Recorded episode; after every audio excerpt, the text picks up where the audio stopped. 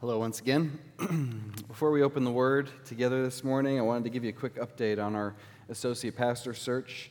Search team has done an excellent job drafting a job description and qualification criteria, which the elders are now reviewing in hopes that we can get this job officially posted in the early part of this week. So look for that posting to be live on our website in the next couple days, and then feel free to share it far and wide. But most importantly, keep praying for us uh, that God will bring along just who He wants for this next season in the life of this church that He loves. And thanks to Mark, to Karen, to Anna, to Jenny, and to Chung for the hours that you've already been putting in serving the church on this team.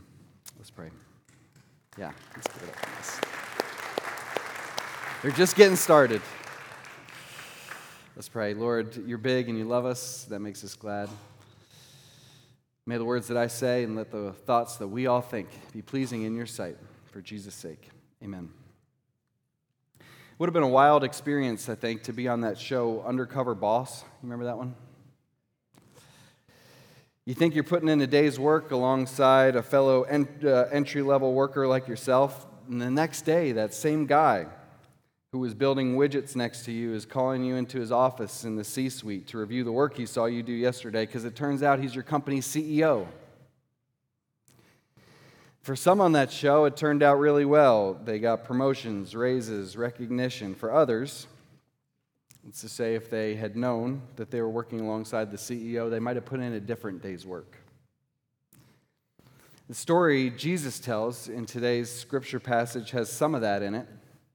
Like a boss challenging employees regarding work ethic on a job site, Jesus challenges us on our treatment of easily overlooked people, saying we'll be judged on the basis of whether we cared for them or not. But there are important differences between this parable and what happened in Undercover Boss. One is that instead of Jesus saying, Hey, when you had a chance to care for the hungry and the thirsty and the outsider and the poor and the sick and the imprisoned among my brothers and sisters, I was watching you. Instead, he actually says, Hey, when you had a chance to care for those folks, yeah, that was me that you had a chance to care for. So this passage challenges us in a surprising way on how we are or aren't ministering to Christ. Would you turn with me to Matthew 25 if you haven't already? We're in Matthew chapter 25. All summer long, we've been in the parables of Jesus. These are stories that use something that we know about to help us understand something that we know less about, namely the kingdom of heaven. We've seen that they tend to be polarizing, as Jesus tells them, simultaneously unlocking the mysteries of the kingdom for those with ears to hear, while hardening and angering those who aren't willing to hear what Jesus has to say. But today's parable Admittedly, it's questionable whether we should have included this among Jesus' parables. You see this one always listed among Jesus' parables the sheep and the goats. But in reality, only two of these 16 verses include any sort of analogy. The rest of it is just explaining exactly what will happen upon Christ's return, with no other comparisons necessarily involved. that said, it is in our series because it does employ a comparison that makes this parable like, and it falls third in a sequence of parables about Jesus' return. If you scan back in chapter 25, you'll see there's one about virgins. Then there's the one we looked at a few weeks ago about bags of gold. And this third parable in the sequence, that of the sheep and the goats, follows closely on those other two and provides a sobering window into what will happen when our king returns. So instead of breaking this parable into sections, uh, this one feels like it lends itself to just walking through it as written with pauses for comment. And then by the time we've read the whole thing, the big idea should be pretty evident. We'll close with three questions raised by this story as a whole. So follow along with me. We'll jump right in, starting with verse 31 of Matthew 25. When the Son of Man comes in his glory, this is Jesus speaking, and all the angels with him, then he will sit on his glorious throne. All the nations will be gathered before him, and he will separate them one from another, just as a shepherd separates the sheep from the goats. He will put the sheep on his right and the goats on his left. Now that I've lived on the North Shore for about 10 years, I've been to a decent number of North Shore funerals. And if I was an alien from another planet, attending these funerals and listening in, trying to figure out what do these humans believe happens after death, here's what I would report back to the ship. it seems that these humans believe in a place called heaven, and it seems they believe that all you have to do to get to heaven is to die. No? I mean, the grouchiest, meanest people. Not only no interest in religion, seemingly no interest in kindness. You go to their funeral, and it's like, Miss you, Pops. I know you're letting the big man hear it about how your steak should have been a little bit more rare. Is that really what we think? That at death, everyone's just handed an automatic ticket to heaven, no matter how they lived here, by virtue of the simple fact that they died?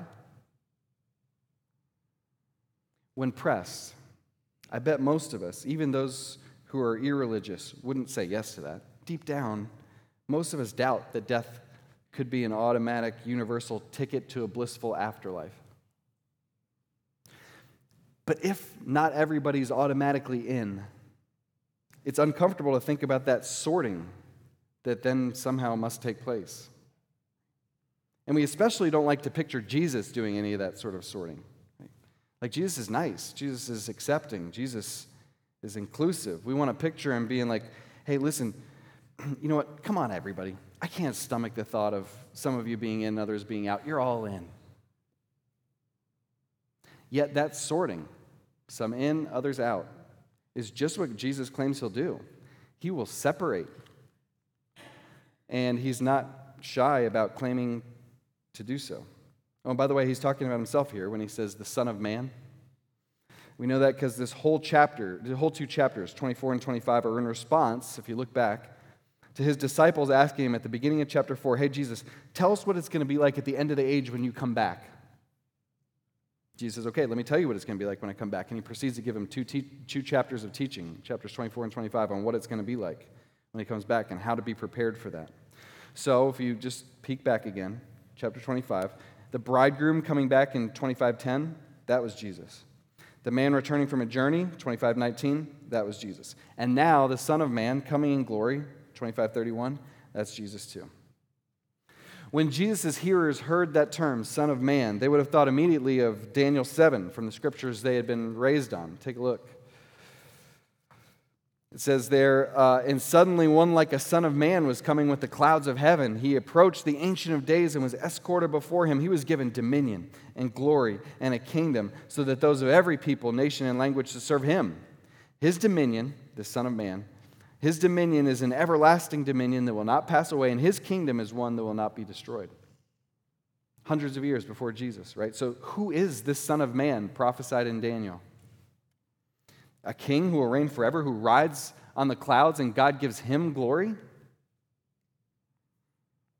It's a big deal that Jesus frequently uses this title to refer to himself. He's presenting himself as a king, a king who, in the context of Matthew 25, is coming back. King Jesus came the first time to die, but next time he comes to rule and judge. And the sorting that he does is the sorting of a shepherd, apparently. Scholars lack agreement on why shepherds would have separated sheep and goats, possibly because the goats had different sleeping needs than the sheep. But the reason for the shepherd's practices is more or less immaterial to the parable because the explanation itself makes clear how we're supposed to understand this separation. Let's keep reading on and look at it. Verse 34. Then the king, after the separation, then the king will say to those on his right, Come, you who are blessed by my Father, inherit the kingdom prepared for you from the foundation of the world. Imagine your king coming back, and he looks right at you.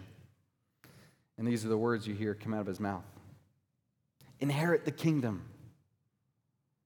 That's got to be even better than the entry level employee who works a week shoulder to shoulder with an undercover executive who later says, Hey, you crushed it, come get your promotion. This is inherit the kingdom. But what was, what was the basis for this sorting, though?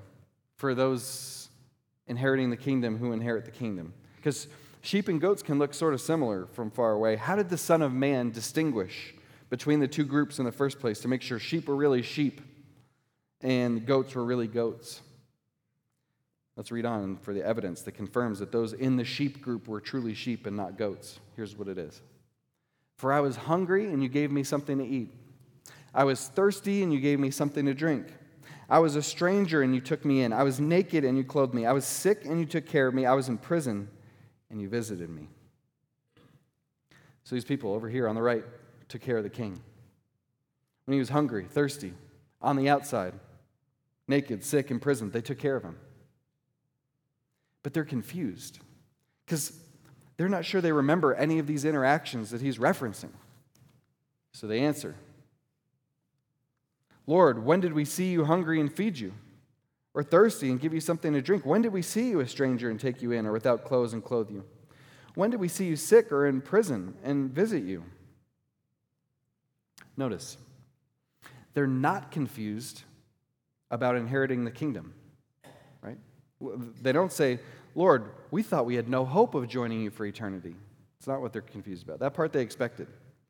What they're confused about is that he says they took care of him. They don't even remember having seen him in any of these conditions. When did this happen? And the king will answer them Truly, I tell you, whatever you did for one of the least of these brothers and sisters of mine, you did for me. Oh, so when we walked a needy person to a restaurant and sat with them for a meal, when we paid for someone's procedure when insurance wouldn't cover when we took in those folks who needed a warm bed, when we took the time to give dignity to the person who was overlooked. Oh, Jesus, you were saying that we were actually doing all that for you. That's crazy. Now, clarification is needed because this is maybe the most debated part of this parable. Who are the least of these brothers and sisters of mine? Who's Jesus talking about? In other words, we're doing things for Jesus when we do things for whom exactly? It's a popular interpretation of this parable today to identify the least of these as those on the margins of society, generally speaking. Like Mother Teresa's famous language of seeing Jesus in the face of the poor, right? She said, In the poor we meet Jesus in his most distressing disguises. If that's what this parable is teaching, the point then is that anyone we see who is hungry, thirsty, poor, homeless, that's the face of Jesus, and to serve them is to serve Jesus. Right or wrong?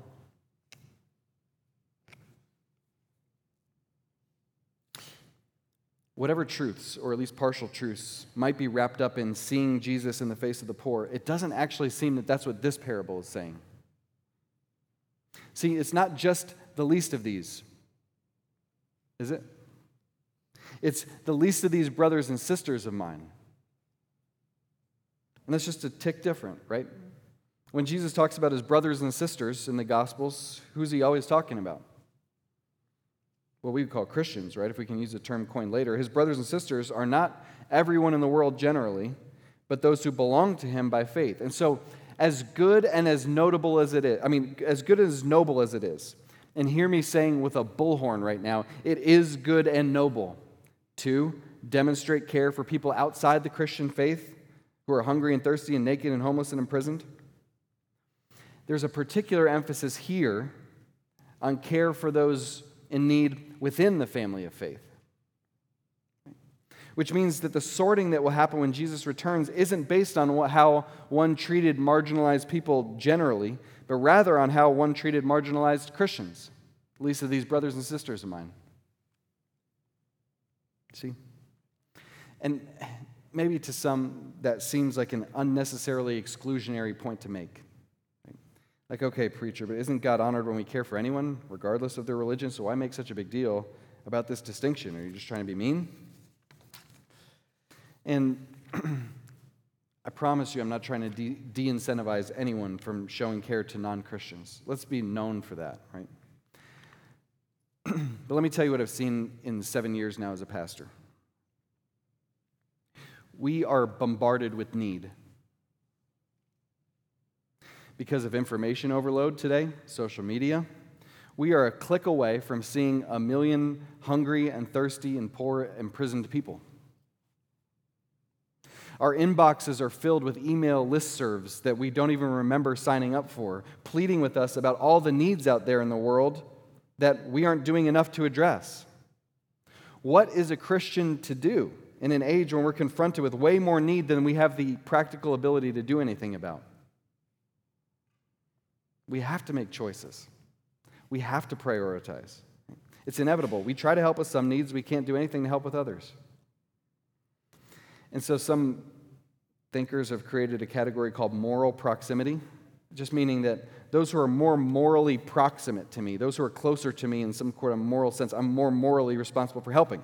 So, biblically, what does that mean? Biblically, it means I'm responsible for helping my family members in a way that I'm not necessarily responsible for helping non family members. I'm responsible for helping my next door neighbor whose struggles I see in a way that I'm not necessarily responsible for helping some guy on the other side of the world whose struggles I don't naturally see.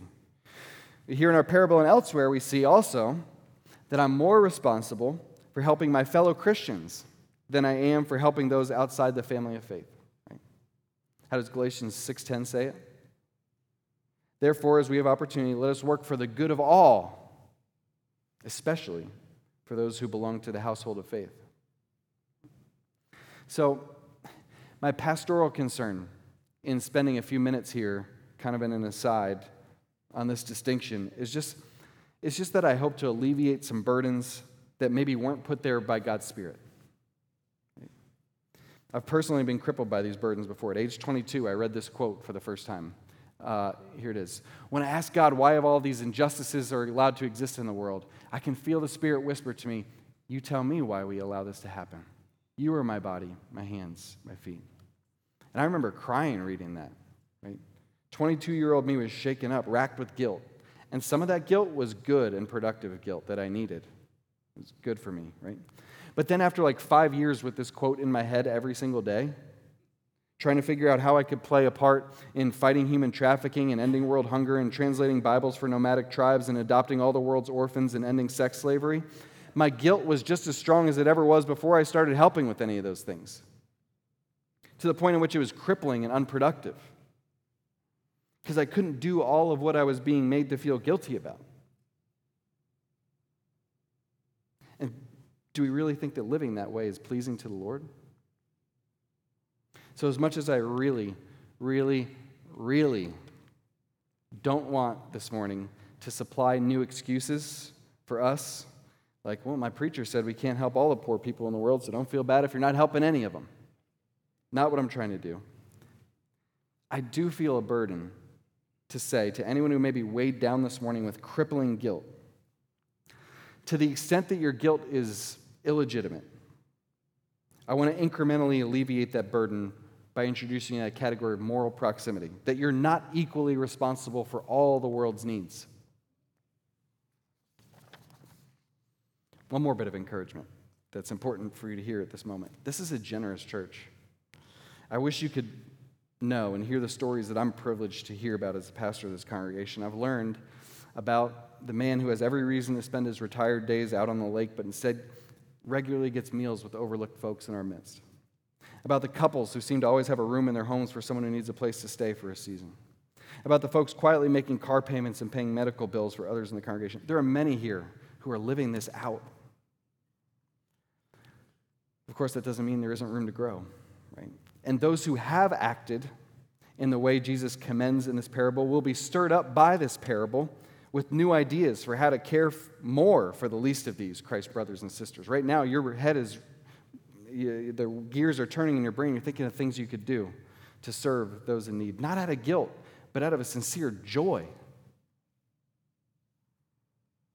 And when we reflect on the vision here of inheriting the kingdom,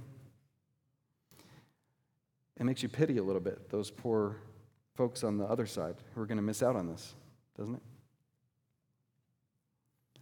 But actually, it turns out far worse for the group on the left than just missing out on blessing. Take a look. Verse 41. Then he will also say to those on the left, Depart from me, you who are cursed, into the eternal fire prepared for the devil and his angels. Why? For I was hungry and you gave me nothing to eat. I was thirsty, and you gave me nothing to drink.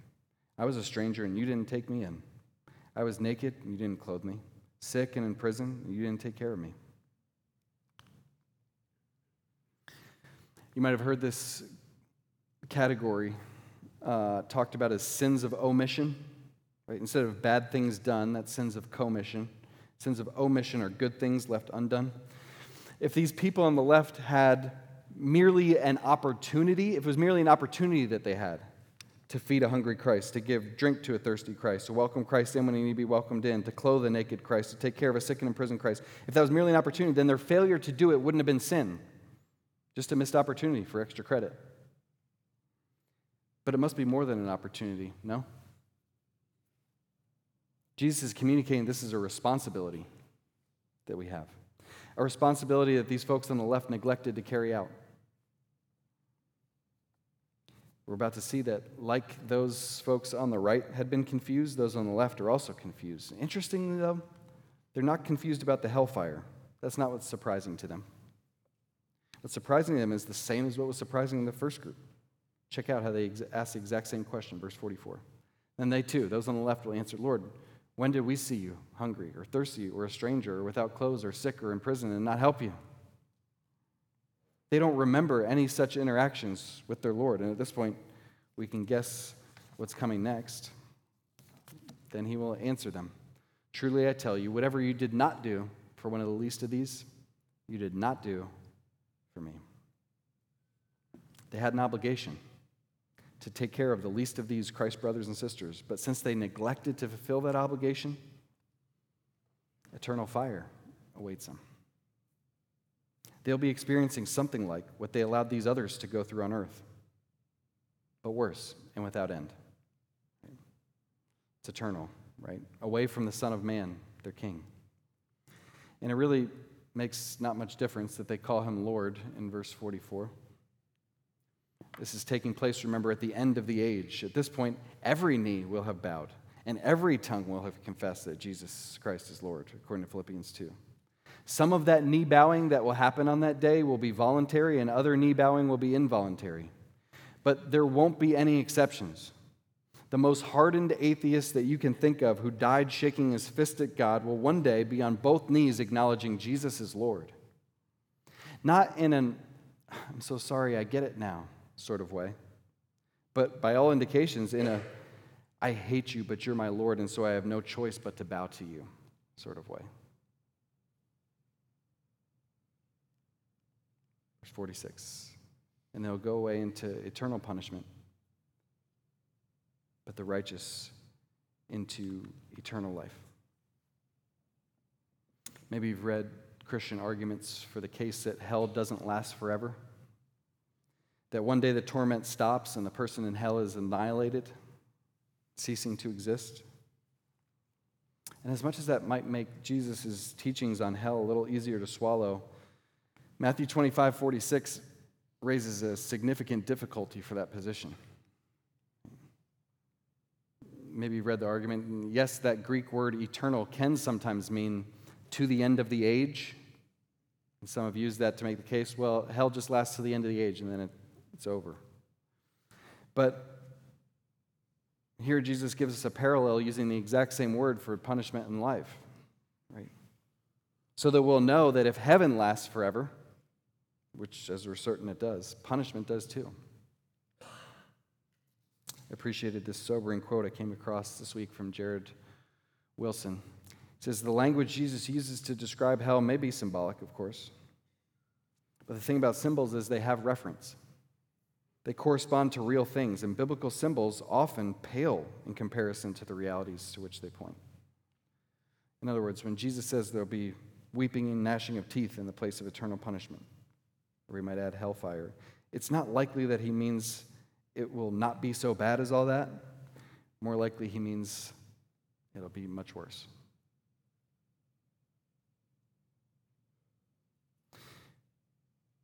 So, in light of the fact that you and I, we are all eternal.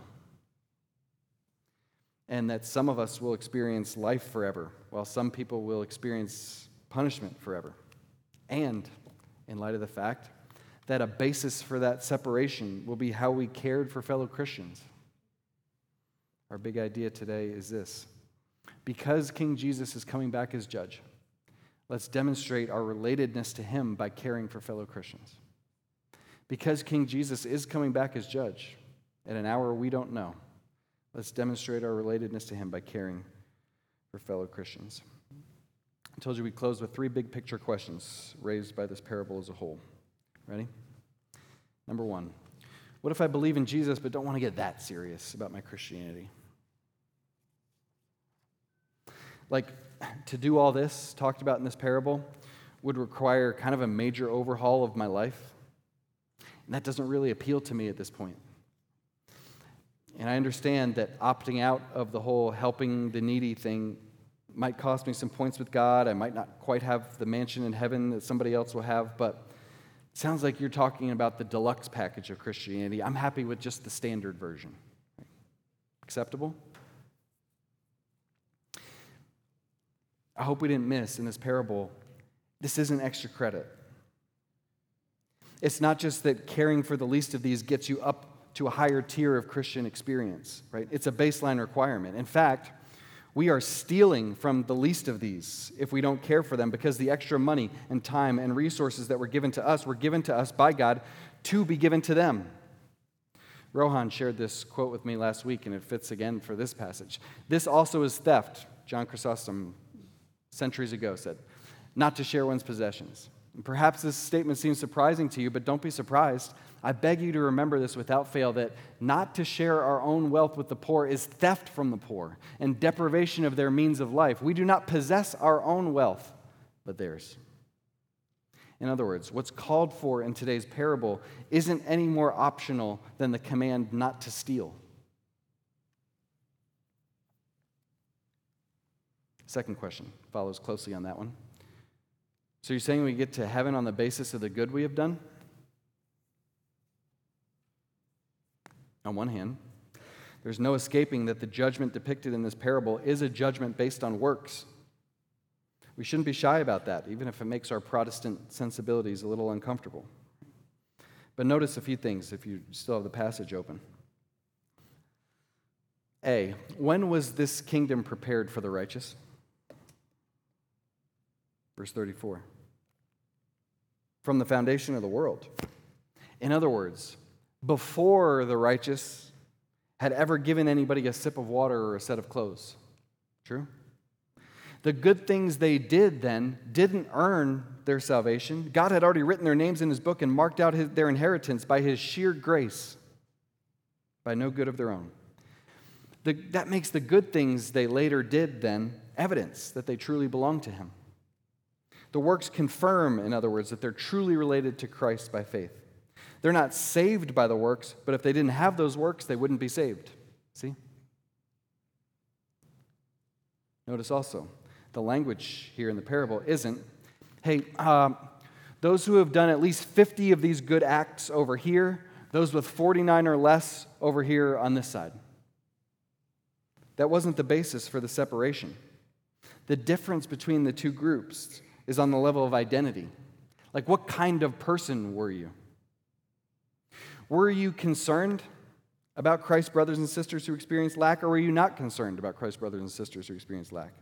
Was your fundamental posture in life, I'm going to step in and address this need, or was your fundamental posture, that needs for somebody else to take care of? That's the evidence that you belonged to Christ. It's more than just a tally of good works done. It's if you did have a relationship with him, then his spirit would have inevitably reshaped you at the level of your identity such that you didn't just do some sheepy things, you really were a sheep.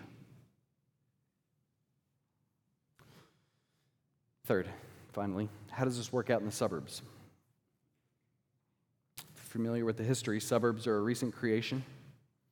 I'm about to go American history teacher on you, my first career. The creation of these suburbs where we live was made possible by interstates and was motivated, not entirely, but largely, by a desire to separate from people with these sorts of needs. It's just the reality, right? See, life is messy when you're around people who are hungry and thirsty and not well clothed and homeless and imprisoned. If you can craft a life that's sort of cordoned off from those folks, life does tend to be easier, more pleasant. I don't know how else to say it.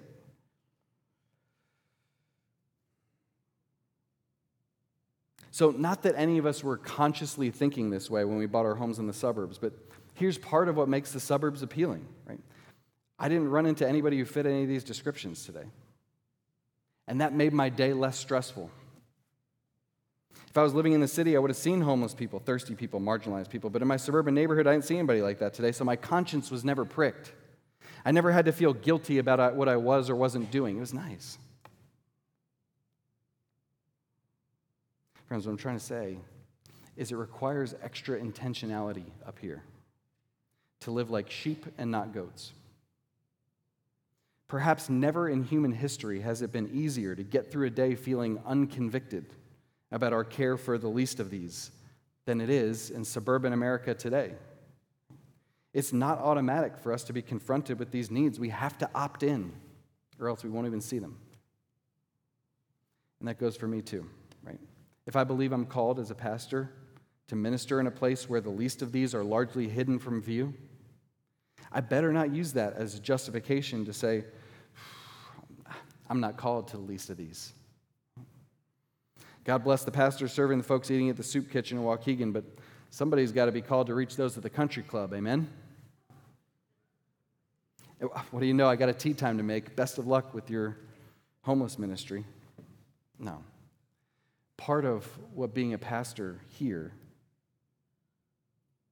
part of what a pastor here, I think, is called to do, is to mobilize those with a little extra to make good on our obligation to be a blessing to our brothers and sisters who lack. Our big idea, once again. Because King Jesus is coming back as judge, let's demonstrate our relatedness to him by caring for fellow Christians. It's more than just the boss is going to evaluate you based on how you did when you didn't think he was watching. On closer reflection, it's not undercover boss. It's, it's more than I saw you when you ignored that poor Christian. It's, I was that poor Christian. All this rests on Christ's stunning choice to identify with us, his people. Instead of saying in this parable, be like me, I'm helping poor people, which would be an appeal to imitation, Jesus makes an appeal to identification. He's saying, I'm so closely identified with the Christian in need that there's a sense in which I am that Christian in need. That was a surprising part of this parable to both the sheep and to the goats. Wait, King Jesus is that closely identified with his people? That's what surprised the Apostle Paul as well. If you remember back when he met Jesus on the Damascus Road, he learned that he hadn't just been persecuting Jesus' church, he had been persecuting Jesus. And thank God, Jesus is that closely identified with us. Amen? It's because of that intimate identification with us that we can truly be said to have died with Christ when he died on that cross. Three days after speaking this parable, by the way. And we can truly be said to have been raised to new life when he rose from the dead. If you've never experienced relationship with Christ, that's pretty close to the heart of it. That we no longer live, but he lives in us, with our destiny now wrapped up in his, his life becoming my life his sufferings becoming my sufferings, his inheritance becoming my inheritance. And I hope that identification encourages you this morning if you're in a season of need. Christ sees you, and we see you. Over the years, this congregation has looked out for countless seminary students, many of whom have come here from faraway places to answer God's call, though they brought with them close to nothing. This congregation has helped many immigrants navigate systems that aren't always particularly user friendly. This congregation has come alongside those with chronic health issues they couldn't seem to shake, has helped restore those who have made mistakes that seem to keep hanging over their heads. However, you got to your place of need, Christ sees you. And while we as a church family try to have healthy boundaries about it, we want to be those sorts of people to you who minister to you in your moment of need. This parable makes it crystal clear that, as D.A. Carson puts it, real followers of Jesus will go out of their way to help other followers of Jesus, not least the weakest and most despised of them. Others will have no special inclination along these lines, and that is what separates sheep and goats. So instead of asking ourselves this morning, okay, have I done enough to check the box that I fit the criteria of a sheep and escape the fate of the goats? Instead, let's say something more like this I am a sheep, not a goat, because I belong to Jesus. How can I live like a sheep today? Let's pray. Lord, in our gratitude for what you did for us in Christ, we want to be those sorts of people. The sorts of people who see you in the least of these, your brothers and sisters. Sort of people whose hearts go out to those in need, not just with sentiment, but loving tangibly and in concrete ways. Uh, send your spirit to inspire us, to encourage us, to give us ideas, uh, to give us motivation, to go out of our way to help those in need. And in doing so, help us to show ourselves to be your sheep. In Jesus' name, amen. We're about to sing a closing song in response to this scripture text, reflecting on the great love God has for us in Christ. But before we do, I want to provide an opportunity, as we do sometimes, for sharing here at this mic in front, specifically sharing on this. I'm wondering if there's anybody here this morning who's been convicted in their heart this morning and wants to share with the rest of the church family how you sense God provoking you, what you sense God calling you to do, what sort of practical care for your brothers and sisters in Christ who are in need, any of that, right? Um, and, you know, listen, we do this from time to time. Sometimes folks share, sometimes they don't, but we keep making the opportunity available to you because when we look at Scripture, we see that early church services were participatory. So even though it's scary and folks don't always take advantage of the opportunity, that's okay. We want to keep offering it. We believe that these services will be richer if we're not just hearing from the preacher and the singers, but from each other appropriately and in good order. So we'll mute the live stream for confidentiality for a few minutes. If anyone wants to avail themselves of the opportunity, uh, we won't linger here forever, but uh, if anyone has something that you want to share in response to this sermon text about what the Lord is provoking you that you want to make known to the congregation for our edification and encouragement, uh, now is the time to do so.